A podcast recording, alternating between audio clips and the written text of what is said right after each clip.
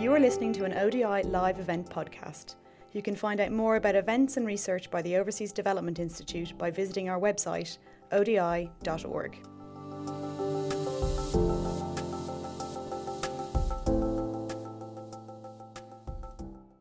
My name is Alex Thier, and welcome to ODI. Uh, I'm really thrilled to see that we have a packed house tonight.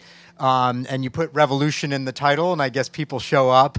Um, uh, but it is remarkable to reflect on what a fascinating revolution. Uh, uh, the whole world has undergone uh, since many of us began our careers. Uh, many of the things that you'll be talking about tonight um, uh, sounded more appropriate uh, in sci fi films or on Star Trek uh, than the actual revolutions that are happening all across the world today, and particularly in the developing world.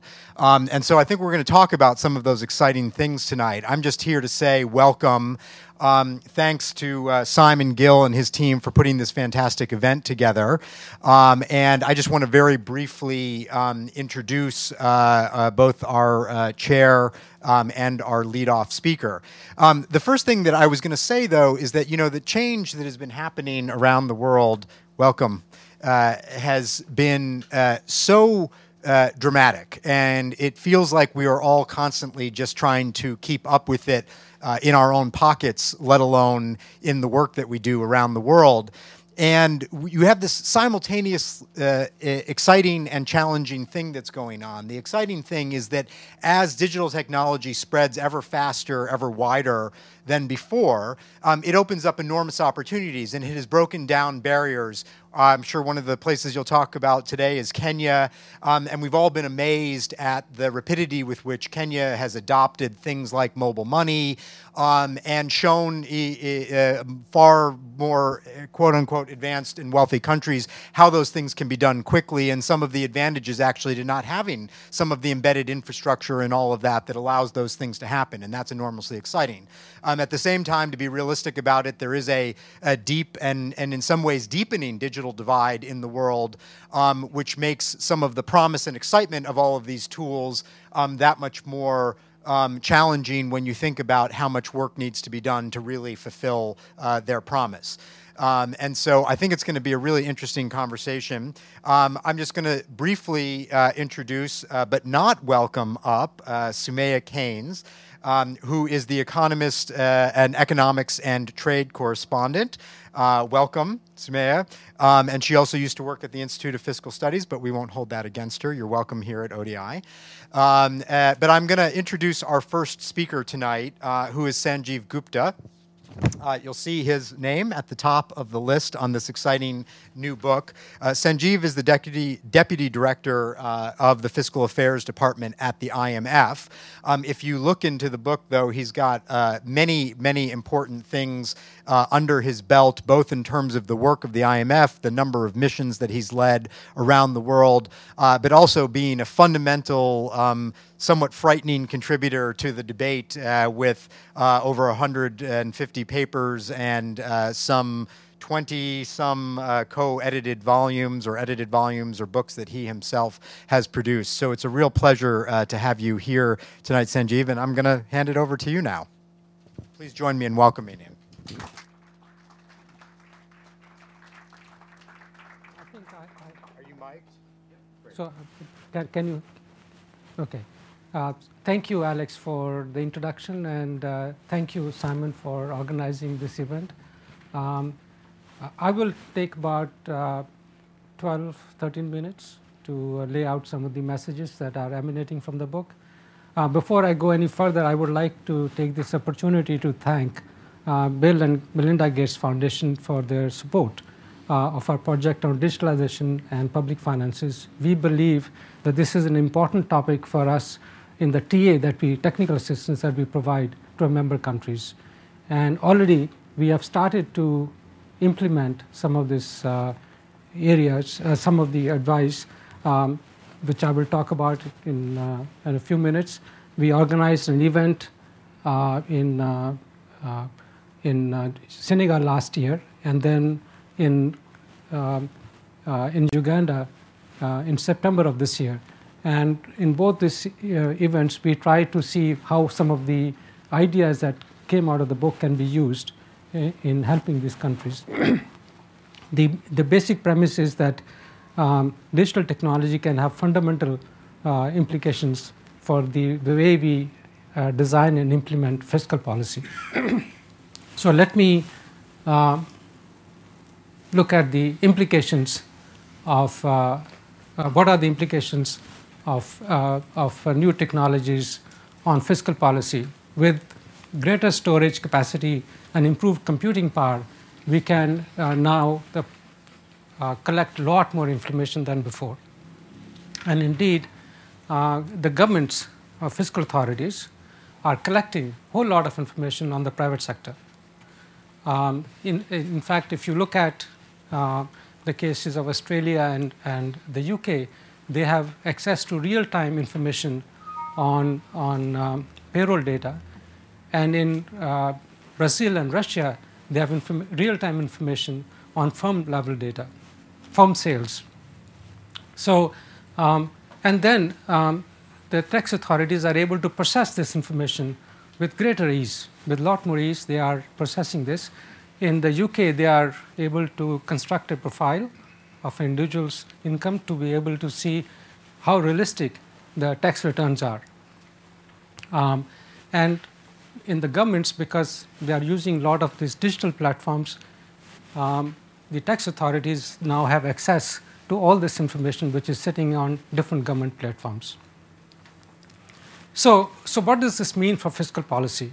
So, for, for, as we see it, uh, one of the messages that we want to convey here in this book is that we can do the same things that we are doing, but do them better. And then there are some things that we can innovate, and I'm going to talk about that as well. But all this comes with some new and more intensified fiscal policy challenges, and I'm going to deal with each one of these topics as I move along. So let's uh, start with the, um, the peer-to-peer uh, economy that has come up recently, where uh, digital platform intermediates transactions between sellers and and uh, and uh, and buyers of different services and products. here, one can think of the digital platform providing information to the tax authorities uh, on the users uh, of the platform, such as in uh such as uh, uh, in Estonia, Uber does that, um, or it could be that um, the platform acts at, as a agent of withholding taxes on behalf of the government. this is what Airbnb is doing for hotel taxes in a number of countries. Of course, this is not appreciated all the time by the private sector, but this is no different from what banks are doing uh, in, in for, for different financial transactions. Um, then, of course, with this digital information, there is, there is a lot more ease in having cross border exchange of information to detect uh, uh, evasion and avoidance of taxes. Um, and then we have um, the uh, electronic filing of taxes, which has reduced the burden of uh, uh, compliance on the taxpayers and also the cost of administering taxes for the tax administrations. And with the pre population of tax returns uh, from uh, third party sources, it can further reduce uh, the burden of compliance on the taxpayers and the only thing the taxpayer has to do is to um, verify the information that is being put in the in the tax return. Um, then, of course, uh, the uh, electronic invoicing uh, can help improve the compliance in the case of indirect taxes. Um, and then uh, Alex talked about the use of mobile payments in Kenya uh, M-Pesa is being used to pay taxes and, and, and to uh, pay for government services on, through the mobile uh, technology. Um, and here I'll take a pause and give some examples of what we found in Senegal. and in, uh, in Uganda. For example, um, by linking the, uh, the tax, the, the, the register of, uh, of uh, business people uh, with the Uganda Revenue Authority, you can Im immediately improve the taxpayers register. At present, they are not linked. Similarly, the, uh, the budget systems, uh, more technically the so-called IFMIS system, produces uh, data on the payments that are being made for the implementation of capital projects. That data is not immediately available to Revenue Authority. By linking the two, you can improve the taxpayer system. So, so these are the examples that we found, and this is these are some things that are inserted in the medium-term revenue strategy for the Uganda that we discussed with authorities last September. in the case of um, both Uganda and, and, Senegal, there is we found that there is scope for using mobile uh, phones for paying taxes, um, and that project is being implemented in, uh, in, uh, in Senegal. Sub Saharan Africa has roughly 600 million mobile phones. The number is supposed to go up to a billion in the next couple of years. So there is scope for using this technology for uh, broadening the taxpayers and easing the compliance burden on, on the taxpayers. Um, then um, the use of biometric identification and digital payment systems has cut uh, bureaucratic inefficiencies and improved targeting and delivery of benefits um, in a number of countries. And uh, it has also generated some fiscal savings. Um, in the case of India, the, the Aadhaar is being used for uh, uh, promoting uh, fiscal, uh, sorry, in, uh, financial inclusion and, and um, also for targeting benefits to people. And it has also generated some fiscal savings. Um, Aadhaar is covering roughly 1.2 billion people. And, um, and now, in the last couple of months, they have also announced linking uh, the tax returns to Aadhaar number and also require, require the bank holders to submit Aadhaar uh, accounts so that the bank accounts are linked. So there are a lot of different aspects which are being linked to this biometric uh, identification system. Um, then there is the availability of real-time fiscal data. Number of countries are producing on a daily basis data on value-added taxes and on cash balances. Now that data can be used for um, monitoring economic activity and better forecasting and preparation of the budget. So, so there is, and in, fact, US and Brazil make this data publicly available. So there is scope for uh, going much further with this kind of information. um, so what are the, the second point that I wanted to discuss are innovation, policy design. So what are those innovations? In policy design that are possible. Um, so let's look at uh, the uh, tax design. So one could think of designing a tax system which is not based on annual incomes, but on the basis of lifetime income and lifetime wealth. Um, similarly, one could think of coming up with a with a um, individualized value-added tax, uh, which is uh, based on lifetime consumption. And, and so that conceptually can be a lot more progressive than what we have now. and if we are able to target subsidies better, um, then some of the blunt instruments that we use to, uh, uh, to, to protect the poor, such as uh, um, zero rating VAT on necessities, will not be needed. but with all these uh, changes that we are talking about comes new challenges. And one, of course, is when the government is collecting whole lot of data uh, on the private sector, there is issue of privacy. In number of countries, uh, these frameworks have not been developed very well or haven't come up yet. Um, and then with the recent episodes of uh, hacking of information from private or government uh, sectors, there's the issue of cybersecurity.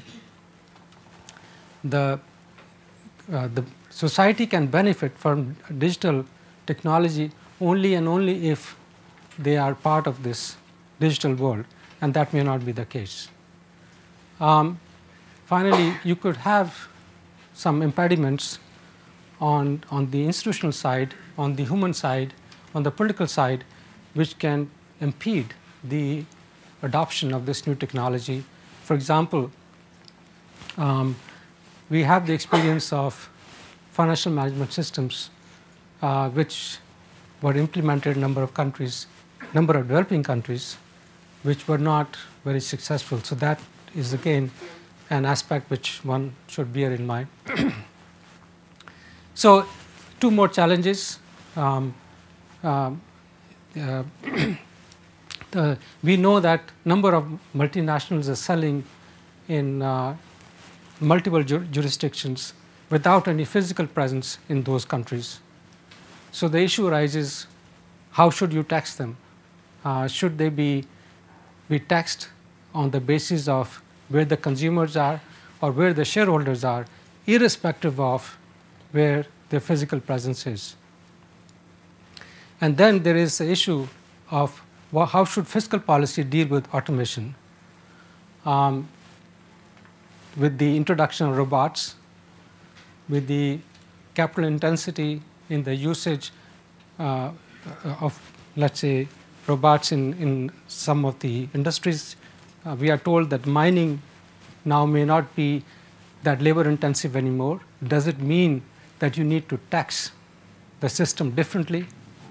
And then there is a the issue of um, having some kind of a um, this benefit, uh, universal benefit, basic, universal basic benefit, which goes to everybody uh, if people are getting unemployed as a result of automation. So, last slide. Um, even if digitalization is able to deal with some of the issues that we talked about, it still cannot uh, deal with the fundamental limits, uh, some fundamental issues of uh, fiscal policy. Um, for example, um, we may, may, may, not be able to uh, target the benefits uh, to the uh, to the poor because the rich don't like it or the middle classes oppose it. So you cannot use the digital technology for targeting. Uh, similarly, you may find uh, uh, corrupt bureaucrat bypassing uh, the digital systems uh, and not making use of this technology. and finally, you could have a, um, you know, sorry, then we have the issue of the, in a in an ideal sort of tax and transfer system, you want to make sure that um, the things are, are, are not based on, on one's uh, individual income, but on the initial uh, characteristics and circumstances, and they are not based on, uh, on, on some other extraneous circumstances. And the digitalization will not allow us to take care of that. So, so that uh, brings us to my final comment. Um, uh, so where do we go from here? Um, uh, digitalization, the technology is changing very rapidly, and in some uh, uh, years, some of the recommendations that we have in the book may appear a bit naive. Uh, but the countries have the choices. They can either make incremental changes or leapfrog, as Estonia has done. Uh, but then uh, what the book does is to provide a perspective on how the countries can uh, navigate a path the, through the digital world. Thank you very much. And that brings us uh, from the first part of this event to the second. Um, so, this next bit is going to take place in two parts. So, we're going to have um, two two discussions from the panel and then we're going to have two sections of the q&a and i'm going to try and be really really ruthless about maintaining the dividing lines between those two segments. So in the first i'm probably going to fail but i'll, I'll, I'll try. I'll say that i'm going to try now.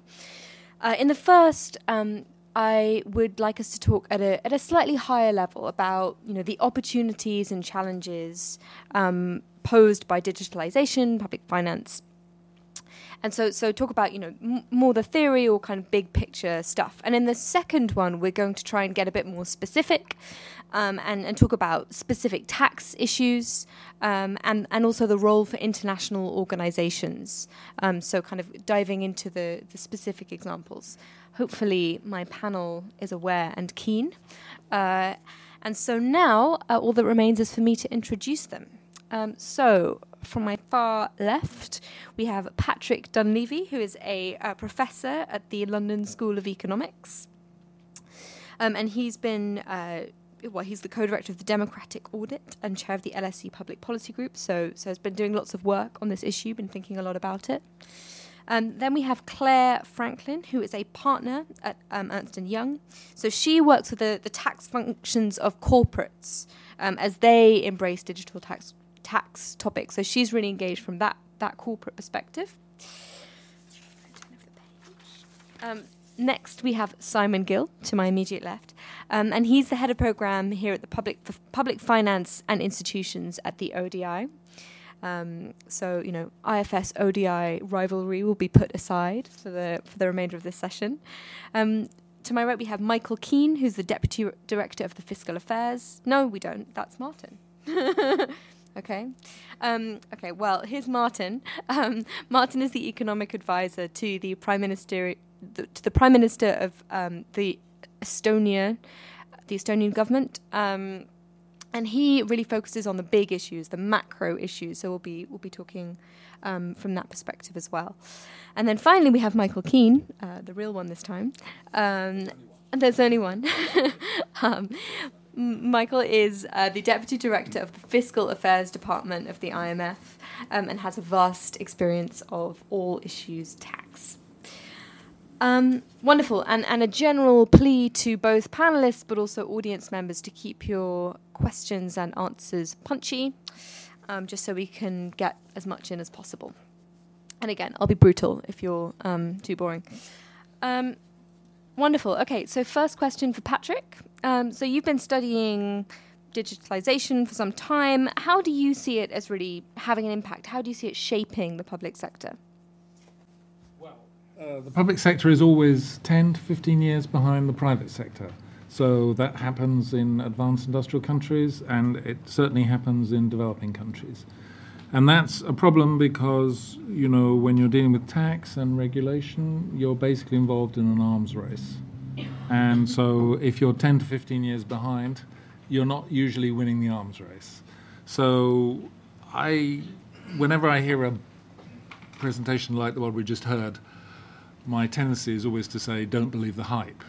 Particularly, don't believe the hype when people mention things like Estonia, which is a tiny little country with 1.5 million people, has an army of 5,000, and so on. In large scale contexts, in large scale countries, in big scale operations, digital change is incredibly hard to do and usually uh, delivers mixed results. Not to say that you can't produce some things that are improvements but I would always be incredibly skeptical. I've just finished doing a series of interviews with every head of department in across the Australian Commonwealth government. And we wrote this up, and it's called Australian Administrative Elites on the Cusp of Digital Change. Now, if that's true in Australia, I would think we're a, a long way off really high powered digital change in many developing countries. So, a quick follow up question. If it's so easy in Estonia and so hard in other larger countries, why is that? Is it just the size and the it's complexity, or is it. Scale is incredibly important in digital. You know, you can do lots of things with 1.5 million people that you can't do with 60 million, and even more if you've got 300 million or 120 million, like Indonesia or somewhere.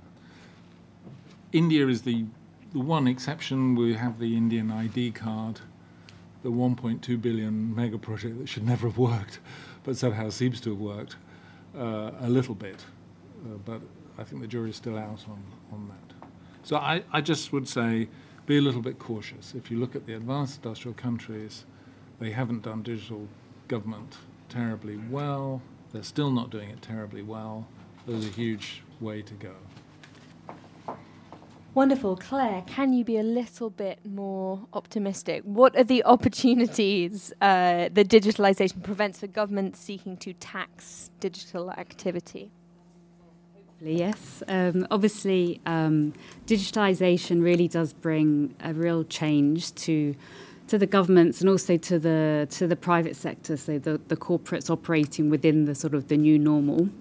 Um, when we think about, uh, say, tax and the digitalization of tax and what does that mean, um, there's sort of two areas that we think about. First of all, um, you know, what's changed within the provision of services or goods from the, the private sector that has a digital impact. So, for example, as mentioned just, just earlier, we, we have now corporates who are able to have a real access to global market overnight. You know, they can just sell online, they can be open to any market that they wish to be in without having physical presence anywhere. So much quicker for them to get to market and to be able to, you know, direct where they're they're they're leveraging their business. Um, that also brings with it, you know, the sort of implications of how do they produce things digitally. So, for example, if you think about um, 3D printing, where are you making some of the products? How are the services being uh, sort of put together, which are then sold? Um, so, really, digital impacts to the business and the supply chain.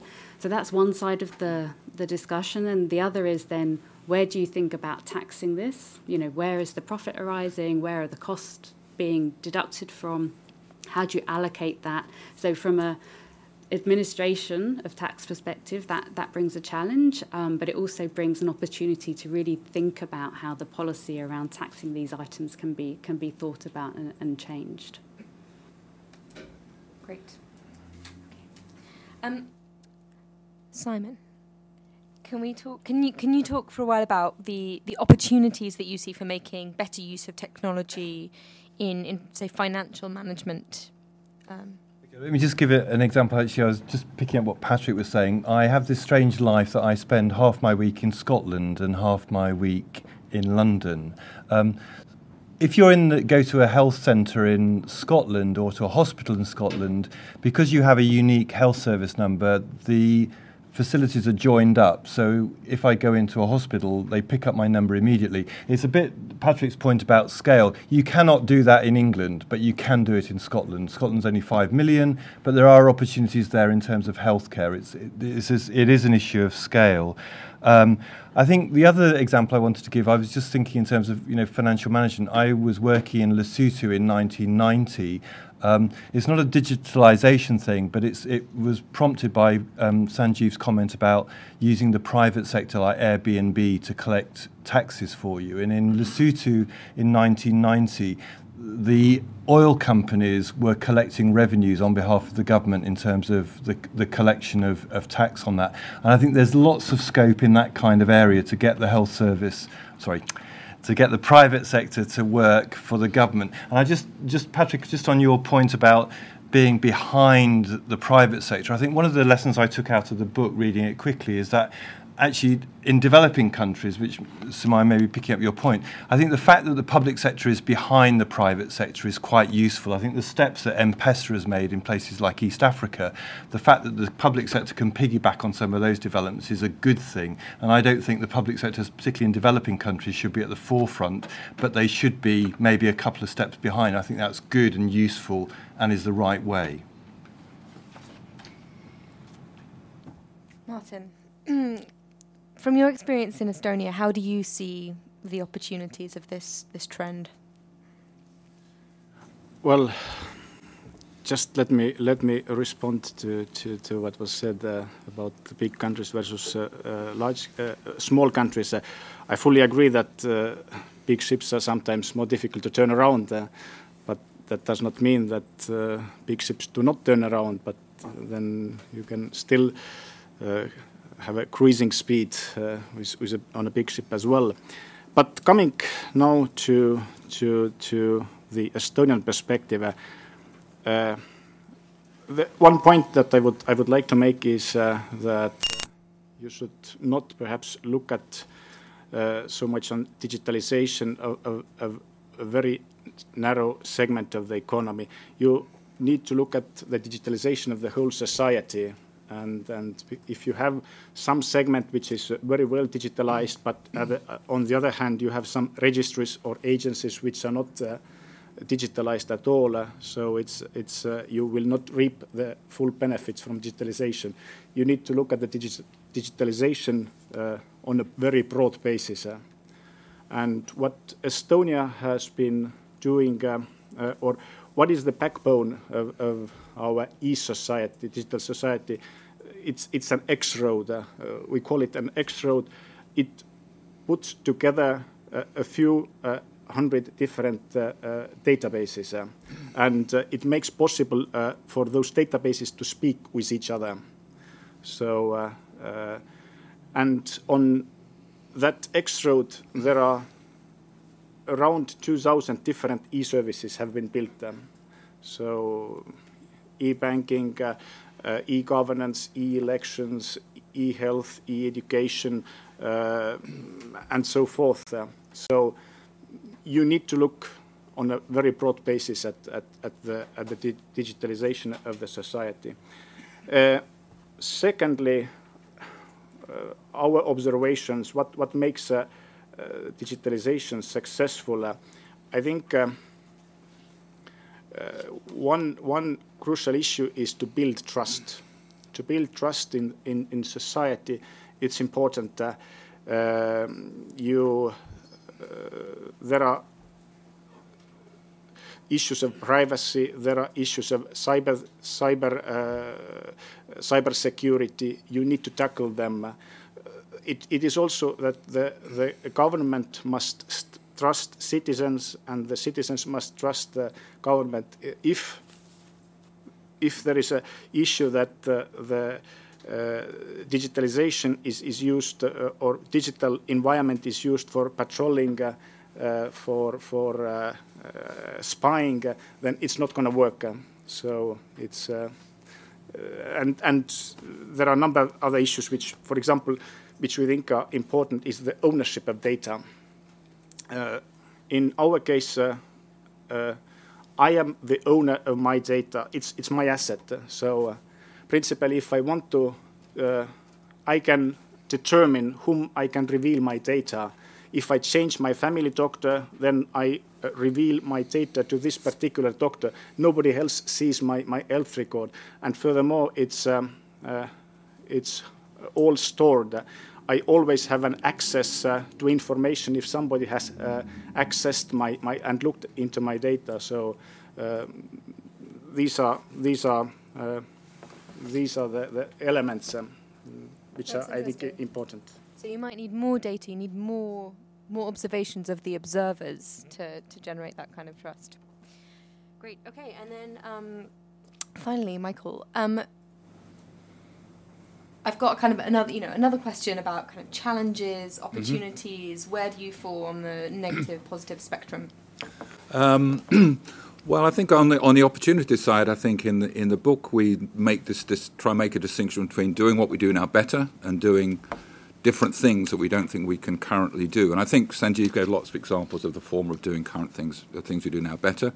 Um, some are, I mean, some of these are, all, of course, already happening. And I think quite a remarkable example is uh, is exchange of information, which again Sanjeev mentioned. Where now we're moving towards automatic exchange of information on taxpayers, which you know. F- 10 years ago we just simply think was technically impossible.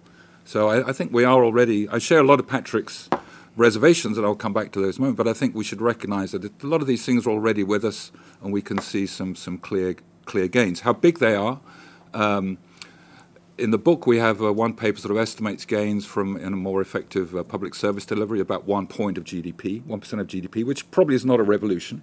So I think for the revolution, you, you move to the next topic of what can we do that we can't, uh, what could we be able to do that we can't currently do. Um, Sanjeev mentioned lifetime income tax. I think linking data sets not just as kind of audit triggers, but actually to use that information to determine tax liability, all kinds of possibilities there. And I think in the book we have a, a remark by um, one of the paper cites the and CEO of IBM, who made a remark which I find myself thinking about quite a lot. Uh, she said that data is the new natural resource. And that's either very profound or going to prove meaningless. I think we're at the point where it's not quite clear to me. But I think that's a real analogy that we have to think through. And that does make you think, well, actually, maybe we're going to think about tax systems in a completely different way. And I think what Martin was saying about ownership of data, information, is going to be critical, including on the tax side. On the challenges, I think some are very well recognized. We know that large, lumpy IT projects have a pretty lousy record, all, you know, security issues. And I think the point as well, I think as a tax person, you're very conscious that the, the tax design is always one step behind. We know that we're going to be one step behind the private sector, and that's not that's not going to change. And I sometimes think we underestimate the bad actors out there in terms of security and you know illegal and legal things. But I think other things, from our point of view, I think we will always stress the importance of getting IT itself doesn't solve anything. Uh, it's all about getting processes and systems right. Um, I think uh, others will know more about it. I think the car tax story in the UK is an example where we moved to paperless uh, vehicle registration fees and compliance went down because the pay- one of the bits of paper that we lost was the thing in the in the windscreen that made us all kind of auditors. That's nothing wrong with the technology. That's to do with saying you have to have a process, you have to have audit, and so on and so forth. Uh, I think sometimes, in a second best world, I think sometimes you have to recognize more information is not necessarily better. Um, there was a very interesting paper on, on Ecuador, uh, which was looking at the use of third party reporting on company sales. We tend to think third, improved third party reporting, we tend to think that's going to be great for compliance.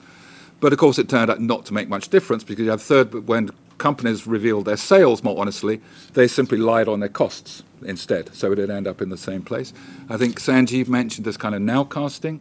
Um, using real time fiscal data. One of the points the paper makes is that, well, actually, you have that for cash, uh, you don't necessarily have that information so quickly for accruals, so you may end up focusing too much on cash. And I think finally, all these other constraints just don't go away. We've already men- mentioned political institutional constraints.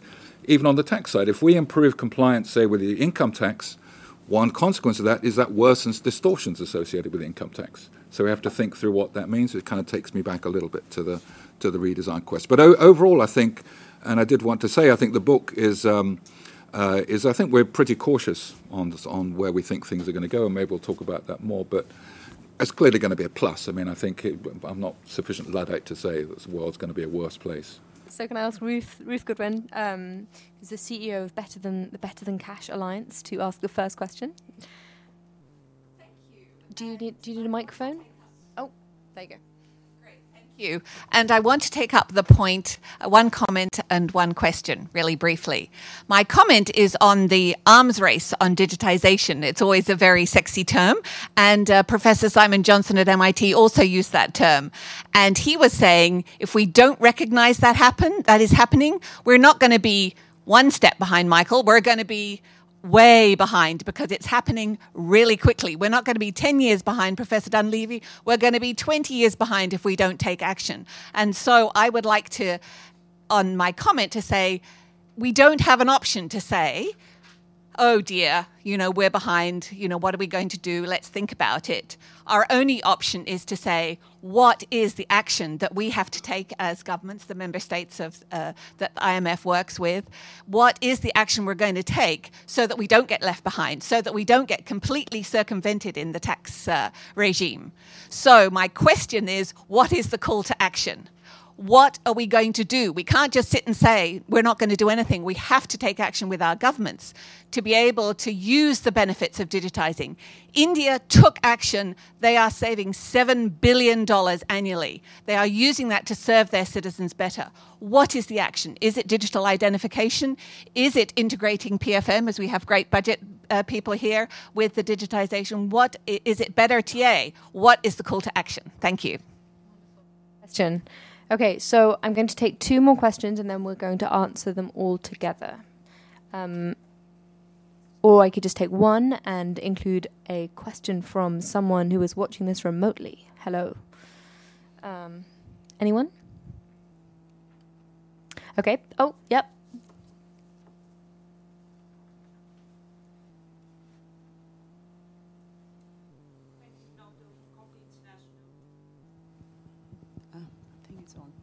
Um, yeah, I, I, I would just like to ask about um, how, what would you, what were your views about digital connectivity um, amongst all of this? Because um, obviously this is great, a great service from the government um, to increase digital, digital inclusion from people. But what if people actually don't have digital access um, to fill in the tax reform or apply to a health service?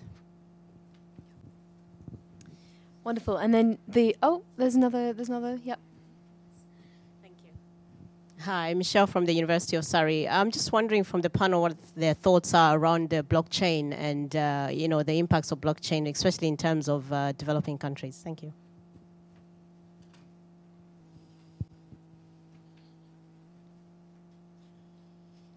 Wonderful. Okay. Um, well, shall we have a go at answering those three, and then we'll take another round? Uh, should we go from far right to? Do, do you well, want to start? There's a lot of things that you can do in a very proactive way. So, for example, uh, it's very important to pay people working in the digital parts of government and working in the digital state at a good rate. And that would be a very good way in which aid money and so forth could be, you know, very productively employed. It, it's creating the capacity for an intelligent center state uh, and then ensuring that capacity over time. And that, so really, there's there's no substitute for retaining that capacity in country and then paying people, you know, who've got the skills that you need to stay in the public sector and not uh, migrate. And yet, there there are some really interesting projects that you could be doing in the public sector, and the, the real difficulty is how you organise to get that done uh, in the past, uh, big outsourcing um, system integrators have uh, taken a lot of uh, staff away from countries and away from government. Uh, now they're in a little bit different thing because there's competition coming in from cloud, and cloud is much easier to organize and, and, and do in-house work with than, than before. So I think there's some very, you know, very positive things. Some of the things that otherwise are unfortunate, like growth of Amazon and Google and uh, you know cloud-based uh, activities, which makes taxing more difficult, also makes it easier to set up. Quite good, you know, startup type tax efforts and, and so forth. So I think there's a lot you can do there. Um, on, I'll just say one other thing, which is blockchain is an example of a wider type of technological ch- change called distributed ledger technologies. It has some plus points uh, and it has some disadvantages. It's quite intensive in its administrative costings and, and so forth. Um, one of the things about distributed ledger technologies is they do require virtually free storage that can get bigger and bigger and bigger every year for n number of years to infinity. Uh, so you've just got to bear in mind that there are certain difficulties with distributed ledger technologies. But the revolutionary potential of them is that you can move away from a system where there is one central ledger controlled by the state to a system where there are multiple copies of ledgers controlled by actors in civil society as well as in government, and where a high degree of consensus is needed before you change the ledger. So that could be a positive thing in terms of state development in industrializing countries. Um, before I before I allow the, the, you to go on, so there was actually the the question from from the internet um, was specifically directed towards you, um, and it and it was to ask whether you could be a bit more specifically pessimistic. Uh, um, as digital innovation surely works sometimes, uh, like when it allows administrations to automate boring stuff. So, what kinds of digital changes are really difficult to do even in the OECD? And that's from Philip Krause. Well, take for example the current real-time information system in in uh, which HMRC is rolling out which gives for the first time information on you know uh, how much you're being paid during the year, whereas before the previous way of collecting information was to your employer would pay you during the year. They would say your salary was so and so. Actually, the tax authorities didn't know until 18 months after you were paid in some cases, when your employer filled in a special return. And so now all of that's being done as if, as it should have been done basically 18 years ago. But it's taken 18 years to get there, and it's cost a small fortune to do.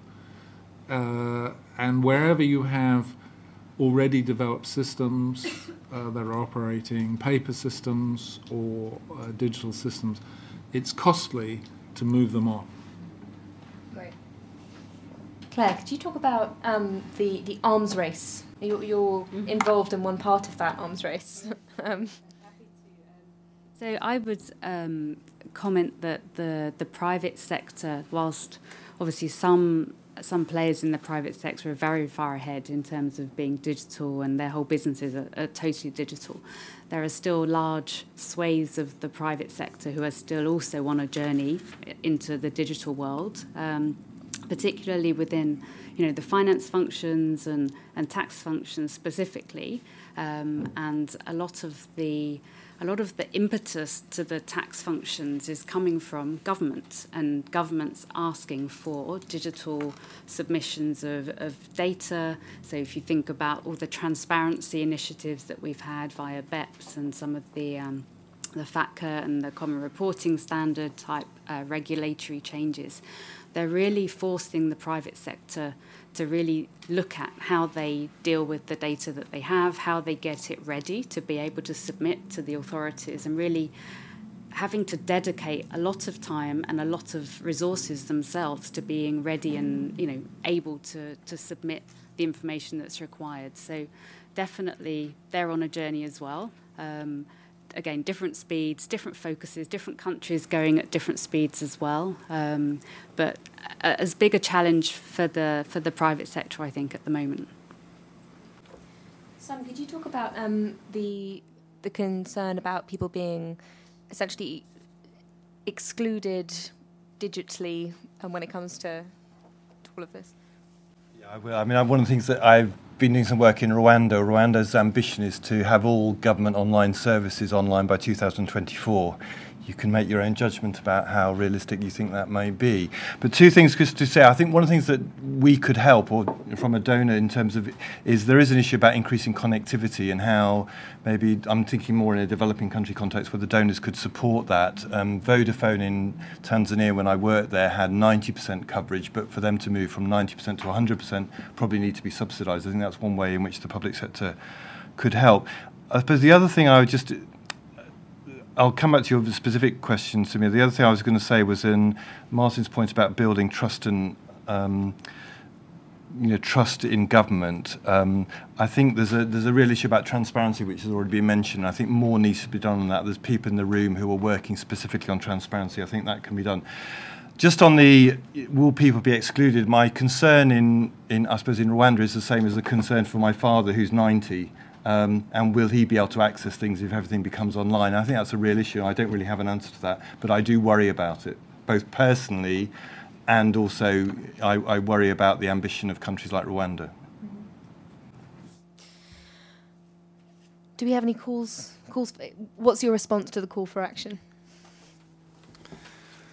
Well, I 100% uh, agree with Ruth that uh, future is is is, is uh, it's 100% digital, not not analog. Uh, and uh, what we need to, to do is to cultivate the, the culture of change, uh, the culture of innovation, because there are lots of rapid changes which, which go on, and but you need to recognize that um, that innovation is, is of quite often there is the failure com com component present, and I want to say that uh, the public sector is, is uh, very often very severely uh, punished for failures, and, and, and this can, can, can bring drawbacks. Um, but if I may also respond to the question on, on blockchain, the Estonian experience is using the blockchain. We, we, started to use it in, in 2012, and, and uh, principally all log files uh, are, are, stored in our case uh, by, by using this this technology, and, and it's it's part of, of transparency, and, and, and it's it's it's important. Um, well, maybe to pick up on the on the, the, first and last question on the call to action, I think um, a lot of this has to boil down to politics. It seems to me it has to be politics at various levels. I think um, you know one thing that biometric identifiers should let you do is make uh, is get rid of inefficient price subsidies. Um, but as Sanjeev says, there there is a political constituency behind um, inefficient price subsidies. So somehow there's a political um, uh, impediment to be overcome. But I think if you think about, say, what's happened as as we heard on the international tax side, both on the sort of exchange of information CRS side and and the kind of corporate tax side, that's really showing the power, I think, of people actually perceiving that. Um, you know, the system for them isn't working, and that created the political pressure that, that politicians then go out and say, "Well, actually, we have to try and make this work," and that's going to involve overcoming some technical obstacles. Um, and you know, I think in some sense the international tax debate may be sort of where we're headed more generally, in, in the sense that these kind of issues are coming up much, much more rapidly. I think on that side of on that side of things, and for and the politics is very much uh, is very much to the fore. And I think at some point, and one of our revenue administration colleague tells us, for example, that as people see benefits in neighbouring countries, as the, as the English see what's going on in Scotland and so on, people do demand better services. So uh, the revenue administration colleague of ours says that well, people in his country now say, well, why isn't my why isn't my tax return pre-populated? You have all this information. You're asking me to give it to you again. Can't you just get your act together and save me some trouble? So I think that the politics ultimately has to be the answer to that. Nothing much to add on blockchain, except again, I think it, you know, I think um, the thought of kind of um, embedding smart, smart contracts that implement tax rules is pretty exciting. I think customs is the is the obviously initial way to go. But again, these come down to very fundamental things. I mean, if you have blockchain and you have everybody's in the system, it's not clear, for example, that you need a VAT anymore. You just charge final sales. So all this comes, these come down to fairly fundamental issues in how we think about uh, the tax system. But, Wonderful. I think that brings us on to our next very, very distinct uh, section. So we'll, we'll have, we're going to have another round of Q&A, so don't worry, I will come to all questioners. So in this, in this next round, I'm going to ask the panel a few questions, um, essentially about how the tax system should or will change um, in response to these things. So, so clearly, with new technology, you know, the the um, the world is our oyster. We can we can start thinking about things from scratch, or maybe we can't because we have all these legacy systems. Um, but I would invite the panel to think big um, and, and to think about what, what we could do and what we should do. And, and so, first, um, so Claire, how, you've spoken about how, um, how companies are you know, essentially catching up, well, they're, responding to requests from government. Um, if you could characterize how you think the system should change, how would you do that? So, um, obviously, with the onset of all this data and information, from an administration perspective, once administrations have got to grips with how to deal with it, then really the next sort of uh, view is whether there's going to be the need for corporates and, and, individuals to even file the tax return. So we're already thinking about some of the individuals and you know some of the countries, Estonia, Sweden, where you get already the the pre-populated tax return, um, and then really thinking about how that applies to the, the private sector and the corporates. And you know, so much time at the moment is spent by corporates in complying and getting their global tax returns in on time, whether it's direct tax or indirect tax, sales taxes, um, and then really the future we really think will be that this will not need to be done anymore. If you look forward five, ten years. Um, so much more technology will be available. Corporates will need to have really understood their own systems. They'll be validating their data as they get it, so real time transactional data, um, so that they're then ready to have um, an exchange with the tax authorities around, you know, the tax authority coming in and making the assessment, and really, that's the end of the compliance journey. So really, uh, big changes. I don't think they're going to be happening overnight for the reasons we've already talked about, but um, that's definitely going to be the way of the future, and that will be a fundamental change. So. I was talking to someone who worked in intellectual property um, yesterday, in fact, and he said that the one of the positive impacts of this um, tax break for patents is that suddenly every company became aware of the income stream that was related to their their patents, right? So sometimes these tax changes can um, help companies find out more about themselves. Um, Patrick, do you have any hopes for efficiency gains in the UK? Maybe putting aside real-time information, universal credit. I, I think the, the whole way in which tax systems has developed under particularly the tutelage of the OECD for the last 20 years has been very, very destructive. It's been developed towards corporately specified uh, knowledge, so that it's become more and more asymmetrical. And uh, we've had a, uh, a shift of co- companies really being able to avoid corporation tax through relatively simple but also relatively obvious uh, kind of gross evasive tactics. And I think that's fueling a lot of current political disaffection in, in, uh, in, in, in, Western liberal countries, that uh, many people feel that uh, life is very unfair if big corporates earn massive incomes and then don't pay tax on it. And uh, what we're seeing now really is a kind of uh, very large scale movement by ordinary taxpayers uh, which responds to corporates not paying taxes. And this is, you can see this, for example, in the erosion of the income tax base in the UK. Massive numbers of people are moving their uh, affairs around so that they're not earning income, but they are generating wealth from assets. And uh, th- this is eroding the income tax base at a pretty remarkable rate and has completely transformed the housing market and, you know, and put an end to the Thatcherite own of a the dream of a property owning democracy. So, what we really need is a kind of a, a rethinking of tax systems that re-specifies, you know, robustness, simplicity, physical clarification. And actually, I thought the suggestions in the speech of a lifetime income tax and individualized VAT, that just makes me want to pull my hair out because that would just be, you know, lunacy. It would be madness, really. Um, you could do some smart type things.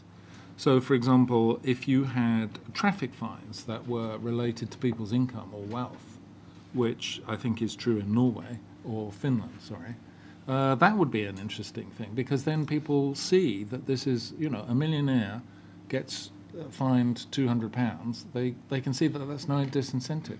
The millionaire fined, you know, fifteen thousand pounds. They can see people are being treated equally.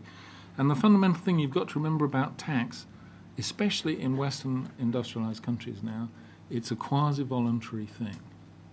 People pay tax so long as they think everybody else is paying tax. As soon as that confidence or trust is destroyed or queried or undermined, the ad- adverse consequences for revenue collection are, are, just terrible. Now you can compensate by, you know, doing real-time tax information that speeds up uh, the proportion of tax that you can collect. But if the confidence and trust goes, the system will will spiral quickly into a very fragile condition. That's my gloomy view. More optimism. Um, thank you. Um, so next, I actually want to ask Martin um, a question from from uh, anonymous from the internet. Um, so is is no, hang on. No, not from Anonymous, from Abigail Hunt of the ODI. Uh, so, um, how did you secure the participation of Uber in fiscal revenue collection? And is this something you think can be rolled out to all gig economy platforms operating in Estonia? In Estonia, um, uh, cooperation with, with Uber. Uh, I I think it it was it goes back a few few years time and and uh, uh, I, I have been told uh, that when Uber came to, to Estonia, then we had already our, our own similar company, but uh, and and then we, we warmly welcomed uh, we warmly welcomed because Estonia is, is we are promoting us as a, as a test bed for for for uh, new technologies, uh, and uh, what happened we we the, our tax office uh, sat together with with them behind the same table, uh, and they were to to work out some some some solution for the taxation. Um, uh, principally, what is the important here is is di dialogue with with with with, uh, with, industry, because you you want to have um, in the end a solution uh, uh which does not put very high administrative burden, and and for that purpose you need to to to, to work together. Engagement is is by engaging them, you, you, you principally bring people uh, or you will improve their tax obedience. Uh, that's, uh, that's one, one message. Uh. but on the other hand, uh, government must also be innovative. Uh, and the way how we have responded to, to new digital business models is, is, first, we we have uh, a new form of entrepreneurship um, because uh, uh, there are quite often the, there are services which one person is providing to the other. So there is one new form of entrepreneurship where you are uh, you don't have any sort of reporting uh, duty to the government. Uh, you don't need to to do any tax accounting, and you will have from these revenues a, a flat rate, so of 20 percent and there is a limit, upper limit on your annual income. It's 25,000. So this was our response, just to develop new form of, of, of, of uh, uh, entrepreneurship. And uh, let me a little bit broaden broaden the issue. I think the innovation is is uh, is important on the public sector side. We, we always need to pay attention on on the cost side of collecting taxes, um, and and uh, uh, for for that purpose, we we we have been working on on uh, making our services as seamless as possible, and uh, in this regard, we are we are launching uh, next year uh, a new uh, new service for the corporations, uh, which which is called Reporting 3.0. so somewhere in the middle, and after that, principally for all small and medium-sized corporations, the tax tax collection becomes fully automatic. No touch is needed. Uh, so, but it means that the tax office has been given access to, to all the all the data that the corporation has. Uh, so, and I believe that this is this is one, one, one way to go. Uh, so you you need to make the the process of paying taxes very convenient and easy for corporations. Uh, and and this is my answer. Thank you. Great, wonderful. Um, Michael, what does this all mean for the IMF policy towards developing countries? Okay. Well, actually, I have to begin first by uh, throwing the lunacy charge back. I'm afraid at uh, at Patrick. I think if you think about um, yes, the the, the, uh, you can you can I think you're right. It's Finland. I think has the kind of um, penalties related to uh, the income of the person who causes damage because the rationale for these kind of penalties is a Pigovian rationale. It's the damage they cause that you correct for. So the dam- so the, the appropriate, the efficient charge. Sorry to let me be an economist. For him. The efficient charge is independent of the wealth of the person who causes the damage. It might, if you want to make it depend on the wealth of the person who's harmed, yes. And if you want to tax high wealth people properly, don't do it when they happen to cause accidents. Just have a proper way of taxing them, which is what which is what a lifetime tax. I'm not saying that's all you do. You'd have proper inheritance, estate tax, and so on. That's what that would do. So I think I have to uh, send the lunacy back. I mean, is it, is it particularly sane to tax people on the income they happen to earn or manage to squeeze into the period that it takes the Earth to go around the Sun? That doesn't seem a particularly rational way of thinking about things. But and, and maybe there are, maybe you know, things appeal to people in ways we find hard to understand. But I think it's our responsibility to actually explain that there are, you know, that there are some basic economic forces at work that we shouldn't completely ignore. Um, but what was the question? Um, uh, oh, for us, oh yeah, actually I did know really. Um, well, I mean, I think the book is largely about, I think, trying to inform our work with countries, and Sanjeev mentioned the work in Senegal and Uganda. Um, where we are proactively engaging with, with support of the Gates Foundation. I think one thing that's quite interesting is I suspect that, that it's going to be quite different from some of the technical assistance we give traditionally. A kind of tradition of technical assistance, someone has the answers and they kind of fly in, deposit the answers and fly out again. I think just by the nature of the topic and the fact that it's changing so quickly, it's going to be a much more collaborative exercise as we learn. And, and that's, I think, actually a much more productive form of uh, engagement. There may, I'm sure, terrible things will happen, but nonetheless, I think that's a, a, a good way to go. Um, I think for us, it means we have to think about the skills we have within the fund. So, for example, in the fiscal affairs department where we are, we now have a little unit of four people to kind of who are, who are not economists, they're not really research assistants, but they're the sort of people who can help us with knowledge management and dissemination. And they actually understand what blockchain is. So, unlike me, they don't BS about it, they actually can do it and understand it. And I think that's kind of important for for the work we do. It makes the work Markle ready for some of the analytical work that we do, and I'm sure others do. Um, for example, many countries want to know well, what is the compliance gap? What is the gap between the VAT I collect and what you know legally I should collect? And we used to do that by kind of looking at national accounts and you know some survey data five years ago.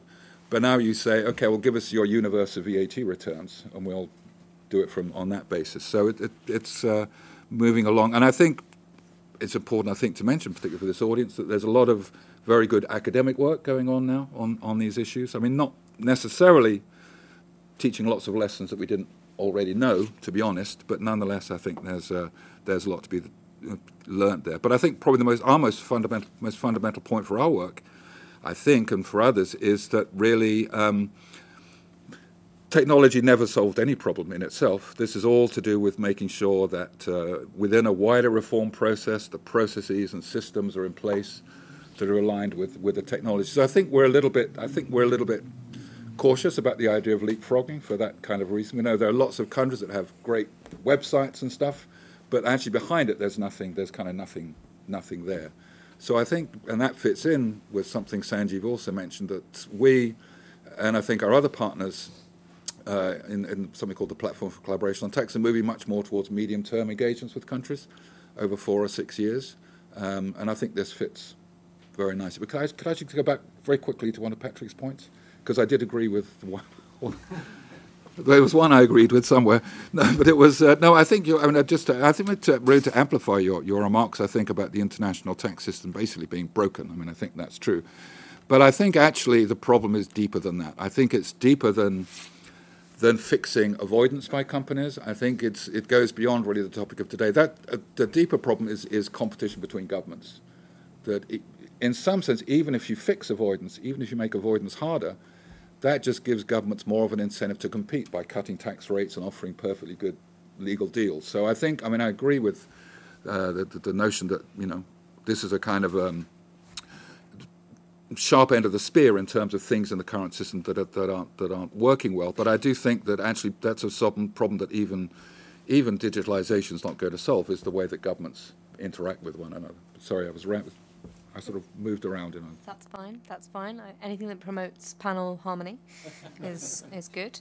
Um, and finally, Simon, what do you think donors should be doing differently? Okay, I've got three challenges for donors. I know there are donors in the audience. I think there's been a long-standing debate about use of country systems and making data available in the form that is, is suitable. I think that far more could be done by donors than that. I know Rupert's in the audience from Publish What You Fund, but on the whole, donors just churn out information which countries find it difficult to use um, to make allocation of resources. They don't understand the data's in the wrong format. I think it's one challenge in terms of using country systems and making data available. I think promoting accessibility is really important. I think more could be done on that. And I think I would really like to see, I, was, I think the book's actually interesting, particularly the latter chapters on um, practical examples. I would really like to see donors tackling or helping governments tackle real challenges. One of the problems, for example, in education delivery is teacher absenteeism. It's not necessarily money not getting there, it's teacher absenteeism. Is there a role of technology in doing that? And can donors pick on some of these more difficult problems and really help? Maybe not quite the digitalisation point, but I think that's important. Wonderful. And now for questions from the audience. And again, I have my super questioner hopefully lined up. Uh, no, who's looking very surprised. So maybe I'll return to him after ask, asking a question from this gentleman over here. From the International Budget Partnership, I've got actually two quick questions. The first one is about the fact that much of what has been talked about is about uh, efficiency and effectiveness in many ways, sort of how things can function better, more smoothly, and, and faster. Uh, and in our work, we worry about the impact on actual citizens. And if, if information is power and if we're likely to sort of see uh, increasing amounts of information uh, being analyzed and then being shared and possibly being made publicly available, uh, what, in the view of, of the panel, uh, is the possible uh, uh, impact of digital revolutions in public finance in empowering ordinary citizens? That's question number one. Question number two is a crystal ball question uh, for you know many of us grew up in a world where basically there was no internet, no cell phones, nothing like all of this stuff that we're talking about, and we know that not only change is happening fast, but it's happening faster every time. So if we accept Moore's law, the kind of conversation that we're having today in 10 years' time would be a hugely different kind of conversation. And a 10 year delay today would be like a 100 years delay uh, 10 years down the line. So the question is uh, can, can, you look into the crystal ball and tell us what kind of a conversation we might be having in 10 years' time around these same issues? Thanks. I think this will have to be our final question. We don't have a question from the super questioner or a comment. Yep. Mm-hmm. Okay, thank you. Uh, my, my comment is essentially on uh, uh, drawing from the Ugandan experience uh, in terms of uh, uh, the opportunity uh, which digital, digitalization presents, we have definitely seen, or you know, seen benefits of, uh, for example, linking uh, the IFMS system and uh, our payroll management system, uh, both in terms of using the system to eliminate, you know, ghost workers, but also in terms of improving the efficiency with which people are actually paid, and you can actually, you know, go down and monitor that and actually see the benefit, you know, which are accruing, you know, directly from, you know, implementing that uh, uh, linkage. Now, the, the, second opportunity we've seen uh, is something which we are trying to pilot and actually learning from the Kenyan example uh, in terms of uh, using uh, technology to expedite the payment system as part of the payment system. And this is specifically using the mobile M-Pesa, you know, for paying for traffic fines. Uh, of course, a different issue from what has been discussed by the panelists. But in terms of uh, it, it, actually presents a very big opportunity because in terms of the speed with which you know the payments are, are made, but also in terms of eliminating, you know, the leakage of resources uh, because uh, and, and saving even a you know uh, the, the, the time of uh, of the of the drivers themselves, the people who actually you know who are fined. Now, in the case of Uganda, what we actually found is that over 70% of the fines actually are not paid because essentially the system, how the system works is by issuing a paper, you know, uh, uh, a, a, document uh, which you are expected to go first of all to either the police station and then of course eventually go, to go to the bank. Now the difference in Kenya is that uh, it is actually an instant mechanism. So when you are caught after you know committing a traffic offense, you know you are fined there and then, and you're actually given an opportunity to use M-Pesa and, and, and, and effectively make the payment.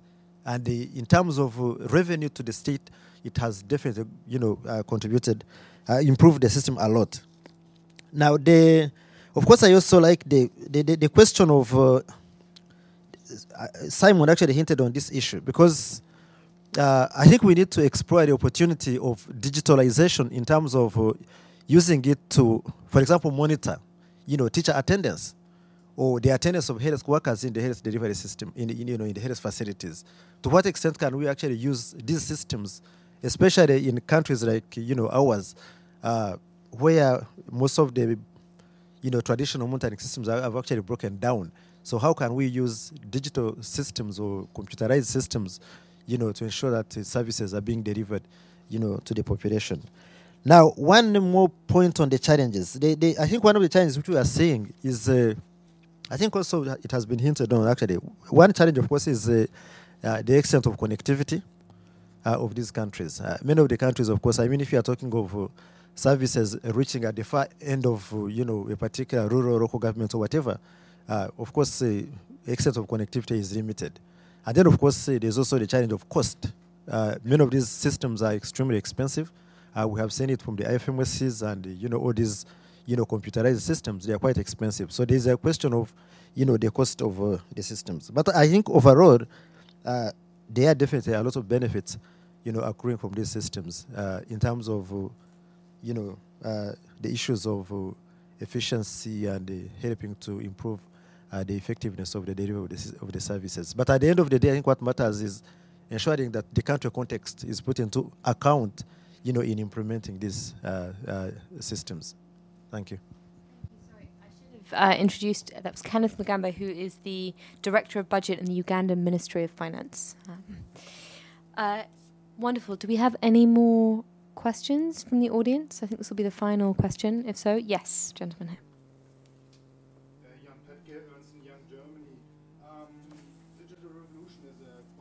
word in particular for public financial management is quite difficult to achieve. And for me, one precondition for proper uh, public finance management is education. So I assume that education or proper education or computer literacy is a huge obstacle to achieve digital revolutions in a lot of countries. So how would you assess um, the costs or the possibilities of proper education for the society in general. It's not about only uh, the public service system. It's also about civil society and the economy to deal with the digital revolutions or modern technologies.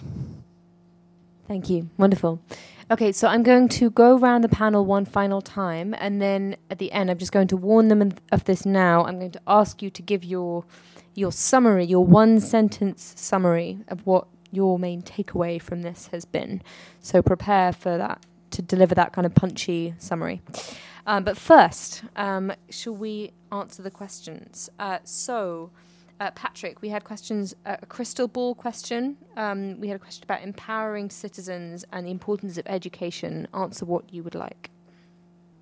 Well, I think, you know, probably we'll be here in 10 years' time having pretty much the same, well, you'll be here, but I probably won't, uh, having pretty much the same discussion and lamenting the fact that actually change takes a lot longer to happen than we thought it would. But, um, you know, the, uh, I can't remember who it was, maybe it was, um, I can't remember who it was who said change takes longer to happen uh, than you think it was, was, was possible, and then it happens faster uh, than you ever thought it could. So we've got to hope for that but uh, I think it's it's vital to be pretty realistic to think that technical change, digital, requires institutional change. Has to fit with it, uh, with cultural context, as as Kenneth was saying, and and those sorts of things take a little bit more time to meld in than you than you might think. So that would be my ten years prediction. Sorry. The 10 year prediction one. I don't know yet. Um, I'll think about that one. But in terms of the point about um, will all information be made available to everybody? Will everything be open and uh, transparent? Um, I think that's very difficult. I don't think uh, anytime soon we'll be seeing that from a sort of a, an agreement or a policy perspective. Um, the risks and challenges around everything being available are obviously and this comes then to the education point as well. What do you do with that information? How do you interpret it? What does it mean? Um, and so, you know, for these reasons, I think things will still be governed by, you know, a degree of confidentiality and, you know, the way that this would change um, probably isn't in, in the 10 year horizon either, I would suggest. Um, but education around interpreting the information which does become available, again, thinking back to transparency and other information exchanges, is, is critical um, in, in how we sort of understand the information which we are allowed to see. Simon? Just two quick, quick things. I mean, I asked myself the question, you know, will I, would I be comfortable for the state to know everything about me? Um, and I think the point that was made earlier about trust and a whole raft of other things in terms of confidence in the state is really important. On the education one, I'm less, I'm less worried about that. Uh, two things I would say is children can operate smartphones and do lots of things, and their education is, a, is variable. But I think what is incumbent on governments and others is to work harder to make the information as accessible and usable as possible. And I think that is a responsibility for governments, that, that therefore the education gap is, is, is smaller effectively. Mm-hmm. Martin. Uh, on the question, impact on, on citizens, um, I think there is one area, it's, it's cybersecurity and, and, and privacy, because people must feel some, themselves uh, in the same way secure, whether they are offline or online. So it's, it's, it's the duty of the government that the, the people feel themselves safe in, in, in the cyber domain um, and, uh, and that the information that you have uh, digitalized, that it, it's accurate. Uh, so it's, it's, it's important to, to, to, to work on this. Uh. Then on the question what, what will be in, in a 10 years time, uh, I believe that there is much more artificial uh, intelligence. We see it, uh, uh, it it's spreading and, and it, it helps increasingly people to make their decisions. Uh, so this is what, what, what I believe in. And when it comes to, to education, then uh, absolutely, you, you, uh, digital literacy is important. Uh, uh the education is important uh, determinant how people will go along with, with digitalization and, and how much attention do they pay on hi, uh, uh, cyber hygiene. So it's it's uh, it's a must. So. And Michael. Uh, I think not much to add to those comments. I think on where we'll, what we'll be saying in 10 years' time, I'm just sure we'll be embarrassed to look back at what we've said today, how much was naive and how we missed some completely obvious big trend. Um, you know, I think 10 years ago, as I was saying, we would, we would have said automatic, I would have said automatic exchange of information, okay, could we dream on. But um, I'm sure we've missed something. I'm sure we've missed something big. Um, I think on on not much to add on, I, but I think one thing I agree with Martin. One thing we haven't actually talked much about is sort of artificial intelligence and cognitive computing, and I think that's that is something that uh, we're only really even beginning to, to sense what that might mean. Um, education again, I think, is key. I think on, on education, there's a bit of a circle here. I think with the link with digitalization. And I would maybe just refer you to the chapter in the book that looks at um, actually the impact on digital methods on um, kind of delivery of education services and effectiveness of education services, which is sort of another, the other half of the circle in a way, perhaps. But yeah. Wonderful. And now, as I warned the panelists, I would ask, I would love a one sentence summary of your main theme. Patrick, optimism. well, go forward, com- go forward, hopefully, but uh, recognise that you're in an arms race, and don't expect that you'll ever get to kind of a digital panacea. Okay, I'll go next. Um, I would say that you know the change is definitely coming. It's coming quite quickly, so um, embrace it. Be keen to learn about what is changing, um, and you know be quite agile in the thinking around how quickly things change and what you do about it. Um, I'm, institutions and politics matter, and building trust is very important. Uh, my last sentence would be pretty much uh, uh, is the same message that uh, the world is going to be 100% digital. So whether we want or not, uh, we need to ensure that this transition is, is, is going to be as smooth as possible and uh, build trust and don't be afraid of, of failures. Uh, I have a few commas, possibly a semi, even a semicolon or two, maybe. Oh, no, I think just distrust hype. Um, remember that getting the boring stuff right is still important, but think big. maybe. Not too many comments. I'll throw a few more in if you like. There's a dash at the end. that's fine, that's fine. Wonderful, so thank you. I think my main takeaway is that this is hugely exciting. We don't know what we don't know, um, and lots will change. And I will end on an anecdote, which is my very first job was actually cleaning uh, data provided it was national insurance records and there was a very alarming moment in my research where I discovered that half of the people in my data set, this the national insurance system started in um, after the Second World War. Half of my data set seemed to be born in 1753, um, which was was problematic and alarming. Um, and so, you know, my call to action would be when you collect this data, think about what it might be used for. Make sure you don't make everyone born in 1753 by accident. Thank you.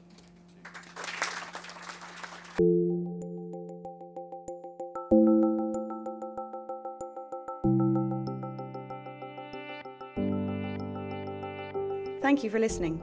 For more ODI live event podcasts, find us on SoundCloud or subscribe to the Overseas Development Institute podcasts via iTunes.